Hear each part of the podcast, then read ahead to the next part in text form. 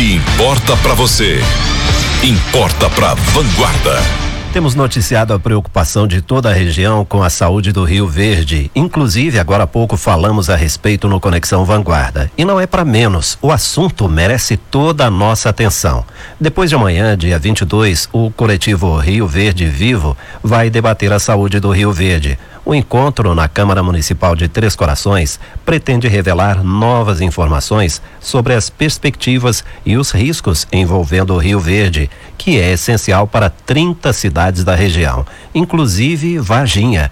O ambientalista Diego Gazola, que integra o coletivo, diz por que esse assunto importa diretamente para cada morador de Varginha. 70% da água consumida em Varginha advém do Rio Verde. Eu, pessoalmente, tenho uma dificuldade de compreender como que o tema das águas não é o prioritário em todos os âmbitos do município e da região. A água é vida, né? Por mais que muitos bebam água mineral engarrafada que vem de outras cidades, ou mesmo né, de marcas aqui da cidade, mas nós consumimos a água do Rio Verde, seja tomando banho através da pele, seja através do cozimento de alimentos, seja através dos dejetos ou dar uma descarga.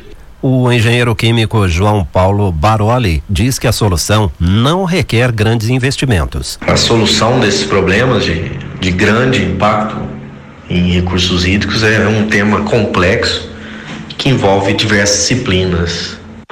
Do ponto de vista químico, com a liberação das centenas de agroquímicos e defensivos agrícolas, né, recentemente no Brasil, uma das bandeiras né, que se levanta é desenvolvimento de métodos analíticos para começar a detectar esses compostos em, em solo, em água, em diversas matrizes ambientais, até mesmo nos, nos produtos agrícolas. A gente não pode pode fazer parte da nossa alimentação resíduo de agrotóxico.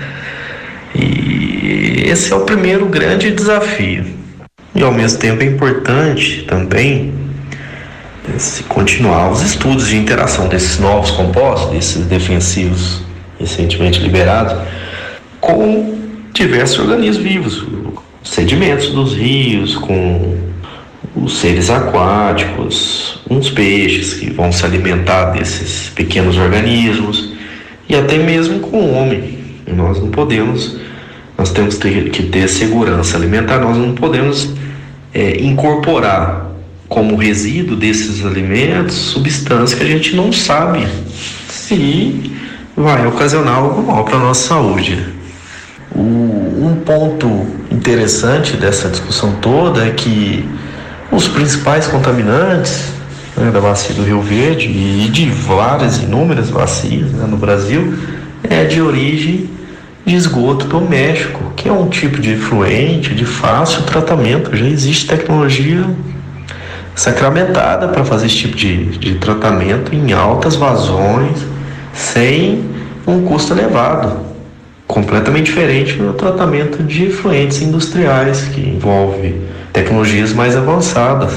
Já a arquiteta e urbanista Angela Azevedo argumenta que é preciso deixar de bairrismo na hora de lidar com um tema tão sério. Porque o Rio desconhece limites municipais e estaduais e tudo que acontece num ponto repercute abaixo do Rio. Então, do ponto de vista técnico, a unidade de planejamento de qualquer para qualquer solução é a bacia hidrográfica. É o rio, seus afluentes, é ali que vai estar a solução para qualquer problema que ocorra dentro do rio. Então, se, por exemplo, se Varginha tem um problema, a solução pode estar em Três Corações e assim sucessivamente em direção à, nascente do rio. Tem também um outro aspecto que não é esse técnico da bacia hidrográfica, que é a questão que nós estamos observando, uma falência de décadas de educação ambiental que não tem se mostrado né, suficiente para modificar a tradição de uso do rio como lixeira. O rio ele ainda não é valorizado, as casas ficam tradicionalmente de costas para o rio, né? E não de frente para a utilização nobre de turismo, de lazer, né? Então, isso é uma coisa arraigada e a população ainda não tem cuidado com o rio. A gente encontra de tudo dentro do, do leito do rio.